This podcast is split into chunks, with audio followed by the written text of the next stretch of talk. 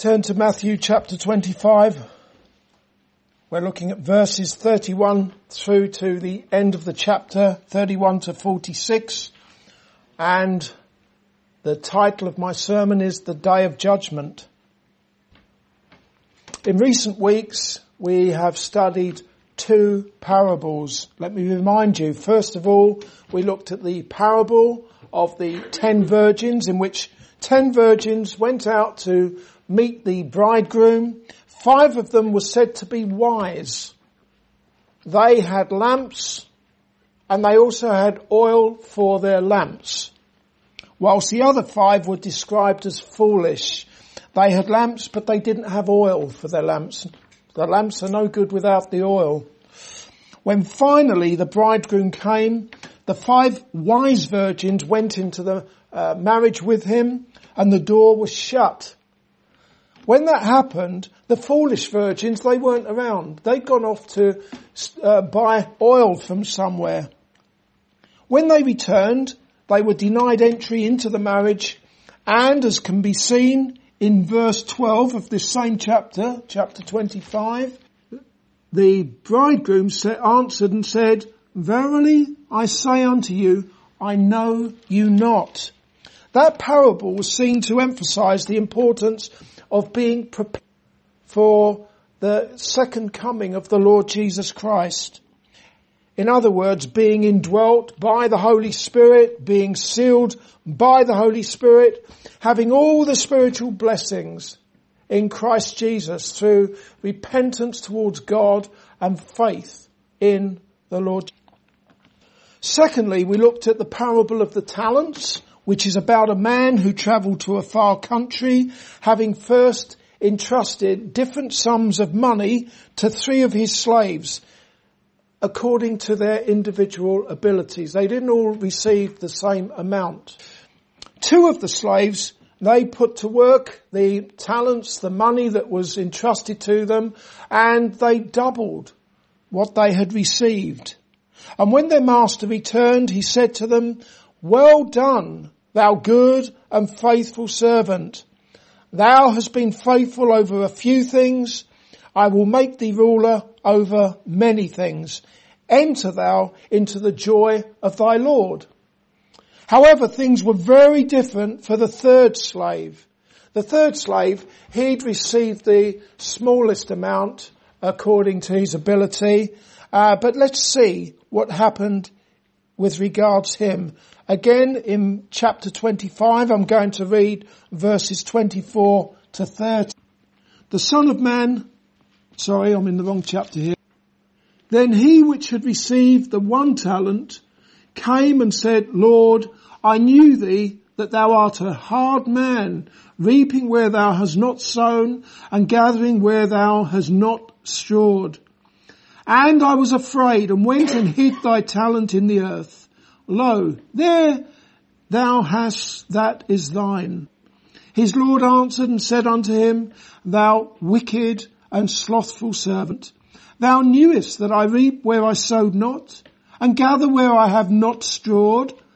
Thou oughtest therefore to have put my money to the exchangers, and then at my coming I should have received mine own with usury or with interest.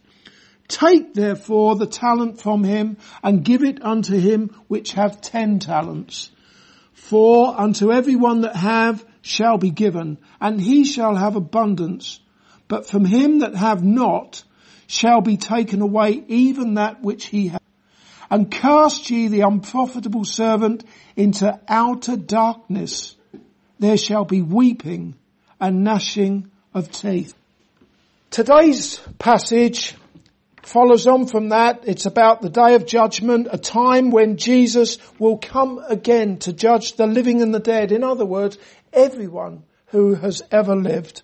As we look at this passage, we will draw on the lessons that we've already considered in those um, parables that precede it.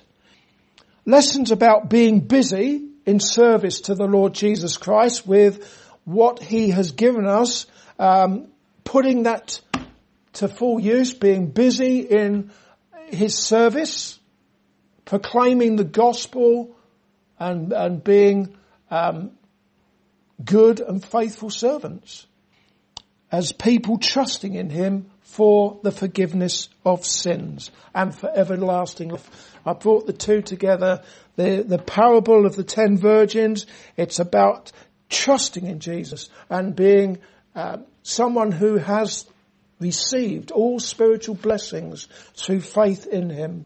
And then the parable of the talents is being busy in his as sinners saved by grace. Before we go any further, understand very clearly that Jesus is returning as the judge of all the earth. I'm going to quote a couple of scriptures here. There are actually very many of them. I'm going to give you two uh, quotes here. Acts chapter 10 verse 40 to 42. The apostle Peter said, Him God raised up on the third day and showed him openly not to all the people, but to witnesses chosen before by God, even to us who ate and drank with him after he arose from the dead. And he commanded us to preach to the people and to testify that it is he who was ordained by God to be the judge of the living and the dead. And the second one comes from Acts chapter 17 verse 30 and 31, where the apostle Paul said, truly these times of ignorance God overlooked, but now commands all men everywhere to repent because he has appointed a day on which he will judge the world in righteousness by the man whom he has ordained. He has given assurance to this, of this to all by raising him from the dead. And Jesus himself speaks of himself being um, given authority by his Father to judge in, in John's Gospel, chapter 5, for example. Turning now to our passage, we'll read verse 31 from Matthew. When the Son of Man shall come in his glory and all the holy angels with him, then shall he sit upon the throne of his glory. The first thing that can be seen in this passage is that Jesus will retain the title Son of Man. Where at, his second coming, he will be the Son of Man, as he was at his second coming, as he indeed he is now, seated at the right hand of God, where he ever lives to make intercession for those who trust him. The Son of God is the Son of Man.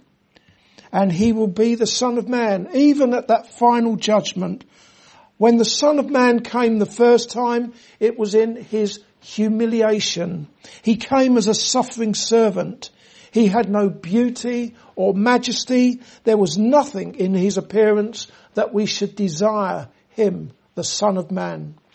However, when the Son of Man comes again, he will not come in his humiliation, but he will come in glory. And every knee shall bow and every tongue shall confess that Jesus Christ is Lord to the glory of God the Father.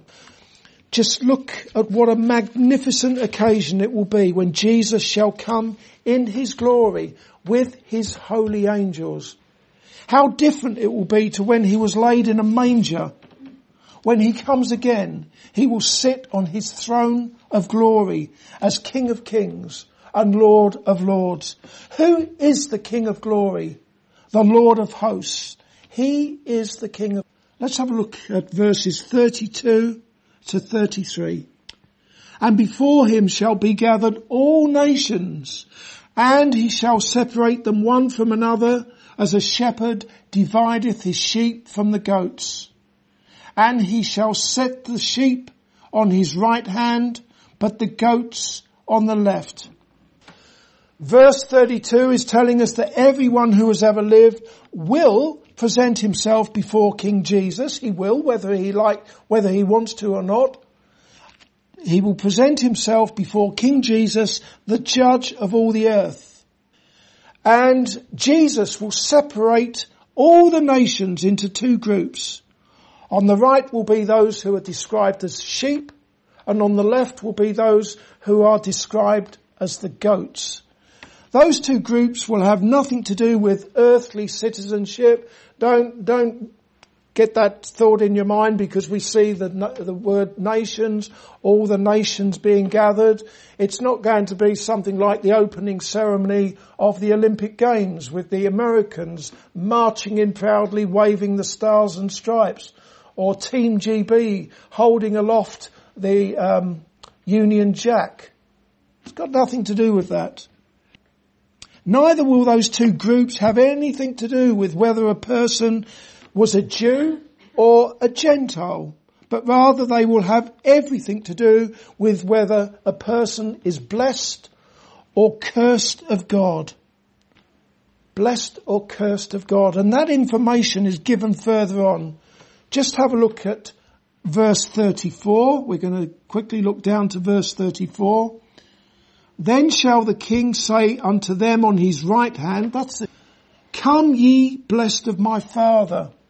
Okay, so the ones on the right, the sheep, are the ones who are blessed. And then look at verse 41a, the first part of verse 41. Then shall he say also unto them on the left hand, the goat, depart from me, ye cursed, into everlasting fire. You've got the, those who are blessed on the right, those who are cursed on the left. Even before getting to those verses, it's not difficult to figure out who the blessed are. Even if you hadn't looked down to the verses I've just shown you, you could work out straight away that the sheep would be those who are blessed. If you know anything about John chapter 10, for example, where Jesus declares himself to be the good shepherd, and those who are trusting in him are his sheep and he gives his sheep everlasting life and they shall never perish. They're, they're blessed. They belong to shepherd, the Lord Jesus. Whereas the, those on the left, those who are cursed, they would be the non-elect, the reprobate. Let's have a look at verse 34. Then shall the king say unto them on his right hand Come ye blessed of my father, inherit the kingdom prepared for you from the foundation of the world.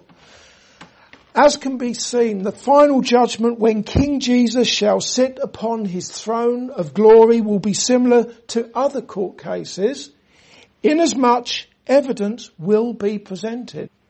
However, where it will differ greatly from earthly court cases is that right at the very beginning, even before that evidence is presented, the nations will have already been divided up into the sheep who are blessed and the goats who are cursed.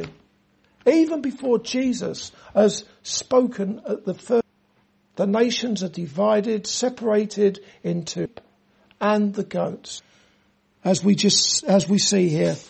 And it's only after that separation has taken place that the judge will speak and the evidence will be presented by him and not by lawyers and witnesses. In other words, it's not, it's not how we have it in the world where the evidence is considered and then a judgment is made afterwards. It's the other way round. The judgment has actually taken place by virtue of the fact that the blessed are seated on the right and the cursed are seated on the left, even before the evidence is presented. In verse 34, the judge addresses the sheep and the first thing he says to them, even before speaking about anything good that they have done is, come ye blessed of my father, inherit the kingdom prepared for you from the foundation of the world. Therefore, in eternity, long before the sheep had done anything at all, a heavenly inheritance was prepared for them according to God's will and his good pleasure. We can see that to be the case in Romans chapter 8 and verse 17 where the apostle Paul spoke of the children of God, of Christians, being heirs and, of God and joint heirs with Christ. That's in Romans chapter 8. And in that same chapter in verse 29, the apostle spoke of Christians being predestined by God. And there are a host of other Bible verses that speak of Christians being predestined, being chosen before the foundation of the world, such as Ephesians chapter 1 verses 3 and 4, where Paul said to the Christians, blessed be the God and Father of our Lord Jesus Christ, who have blessed us with all spiritual blessings in heavenly places in Christ, according as he have chosen us in him he includes himself there, of course. He has chosen us in him before the foundation of the world that we should be holy and without blame before him in love. Before foundation of the world. Uh, when you understand that, then it makes perfect sense here that at the very beginning of that final, that separation has taken place where the, the blessed those who were chosen before the foundation of the world and a, a heavenly inheritance was prepared for them, they being heirs of God and joint heirs with Christ, they're on the right. And the goats, those who are cursed of God, reprobate, they are on the, this is something that was settled in eternity. Let's read verses 35 through to verse 40. For I was an hungered and ye gave me meat or food. I was thirsty and ye gave me drink. I was a stranger and ye took me in. Naked and ye clothed me. I was sick and ye visited me. I was in prison and ye came unto me. Then shall the righteous answer him saying, Lord, when saw we thee and hungered and fed thee, or thirsty and gave thee drink? When saw we thee a stranger and took in, or naked and clothed thee, or when saw we thee sick or in prison and came unto thee? And the king shall answer and say unto them, Verily I say unto you, inasmuch as ye have done it unto the least of these, my brethren, ye have done it unto me. I don't want you to forget the point that I've been trying, making and labouring really just now, that these people that I've just read about now, the sheep, they have an inheritance prepared for them in eternity before the foundation of the world, as, as Jesus says to them, the King said, um, yeah, in verse 34, inherit the kingdom prepared for you from the foundation of the world. These are people who have been chosen in Christ Jesus. Chosen to, to, for everlasting life. And what follows in verses 35 through to verse 37 is a list of six things that the sheep have done for other Christians as unto the Lord Jesus Christ. This is where you really need to sit up, you know, as a Christian, you probably, and certainly if you, you, you hold to the doctrines of grace, you God, that you were chosen in eternity. And you thank God for that, especially when you think, I know that I'm, I'm, I'm a, I'm a hell deserving sinner and it's by grace I am saved through faith and so on. But this is where the challenge comes. Always going to be a challenge. You know that. Whenever I'm preaching, there's always going to be a challenge for you. What follows in these verses is a list of six things that the sheep have done for other Christians as unto Jesus. I, I don't imagine this list is exhaustive. It's six things, but this is an example of what those who are blessed, the sheep, will have done.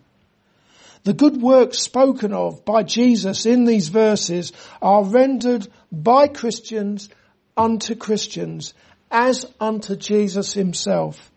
That doesn't mean that it's okay to ignore the needs of everyone else who is not a Christian, but these verses show clearly the strength of the bond and the brotherly love that exists between all true Christians. In John's Gospel, speaking to Christians, we looked at this morning, didn't we? Jesus gave a new commandment when he said, love one another as I have loved you. And now we're looking at uh, much the same. It's about love. Practical. As, as such, it is inconceivable that a Christian would not fulfill what Jesus has commanded them to do with God's enabling grace, of course. Note that the works that are mentioned are not in any way spectacular, like prophesying in Jesus' name, or casting out devils in Jesus' name, or even speaking, in, presumably, in Jesus' name. None of that. They are just everyday acts of loving kindness that are carried out by Christians and for Christians. You see a lot of this in uh, Epistle of James. You know, James, he talks about if your brother, he's, he's standing there shivering, don't just say to him, oh, be warm. Give him some, if you hear his tummy rumbling because he hasn't had a meal, give him some. It's their, their acts of love, uh, especially amongst Christians, as unto the Lord Jesus Christ. They are the kind of things that the sheep of the Lord Jesus Christ do. That is how they are wired up as new creatures in Christians are wired up to do these. They love one another, not just in words, but with a practical and often sacrifice. They do what they do as people who are trusting in Christ alone for their right to stand before God. The very fact that they will say to Jesus, when saw we sick or in prison and came unto thee? Shows just how far from their minds were any thoughts of them seeking to justify themselves by their good works. That was the last thing on their mind. We see in verse 40 that Jesus will say to the sheep, Inasmuch as ye have done it unto one of the least of these, my brethren, ye have done it unto me. In other words, the important thing to appreciate here is those charitable acts, those practical acts of love. And they are acts of love, genuine acts of love. But more important than that is that they are acts of whatever you did for the least of these brethren, you did un- they're acts of so important to appreciate. This is the fruit of salvation, the fruit of having a genuine saving faith in the Lord Jesus Christ. Not something that you do um, religiously, forcing yourself to do. It should be something that flows from the fact that you are. I don't know about you, but I can think of many people who do far more acts of kindness than me for other people. I, I can come up with names straight away. Many people who do for others, including Christians, than I do. That's for sure. Nevertheless, their works will, will be considered as filthy rags before God because they have no interest in the Saviour's blood. They do not believe in the Lord Jesus Christ and the wrath of God abides upon them. As such, despite all of their good works, they will stand before God rightly condemned for their rebellion against Him, unless of course they repent and believe the gospel of Christ before they die turns whatever comes first. In conclusion, when the day of judgment comes, the criteria for judgment will be what? It will be precisely the same across the board for everyone. We're not uh, going to look at the cursed here, but it's the same criteria for the blessed and the cursed. It's about works whatever you did or didn't do. Whatever you did as unto me or whatever you didn't do, you didn't do unto me. It's the same list. There will be no need for Jesus to list all the horrible sins, the depravity that you and I have committed. I'm, I'm, certainly not saying that Jesus won't bring these things up. I don't know. But we don't see that in the passage. There's no mention of all the terrible things that you've done or thought or said and likewise with me. They're being judged according to our works.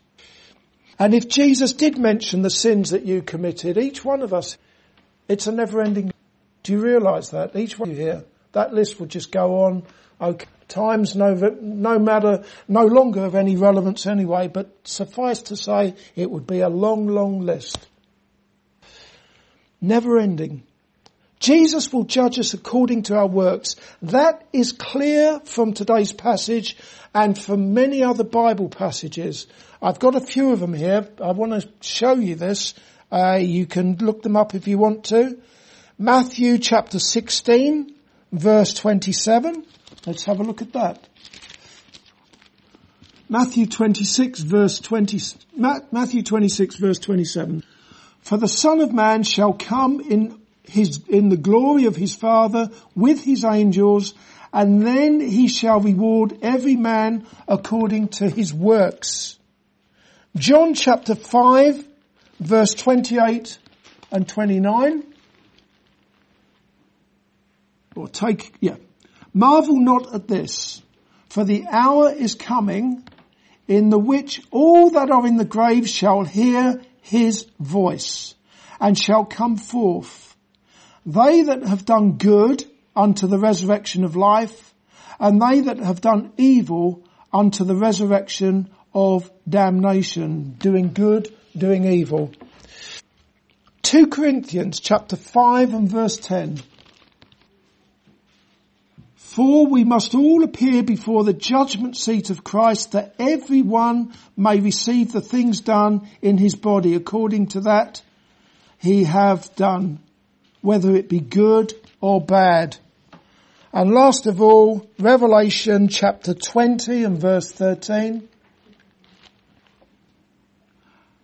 And the sea gave up the dead which were in it, and death and hell delivered up the dead which were in them, and they were judged every man according to their works.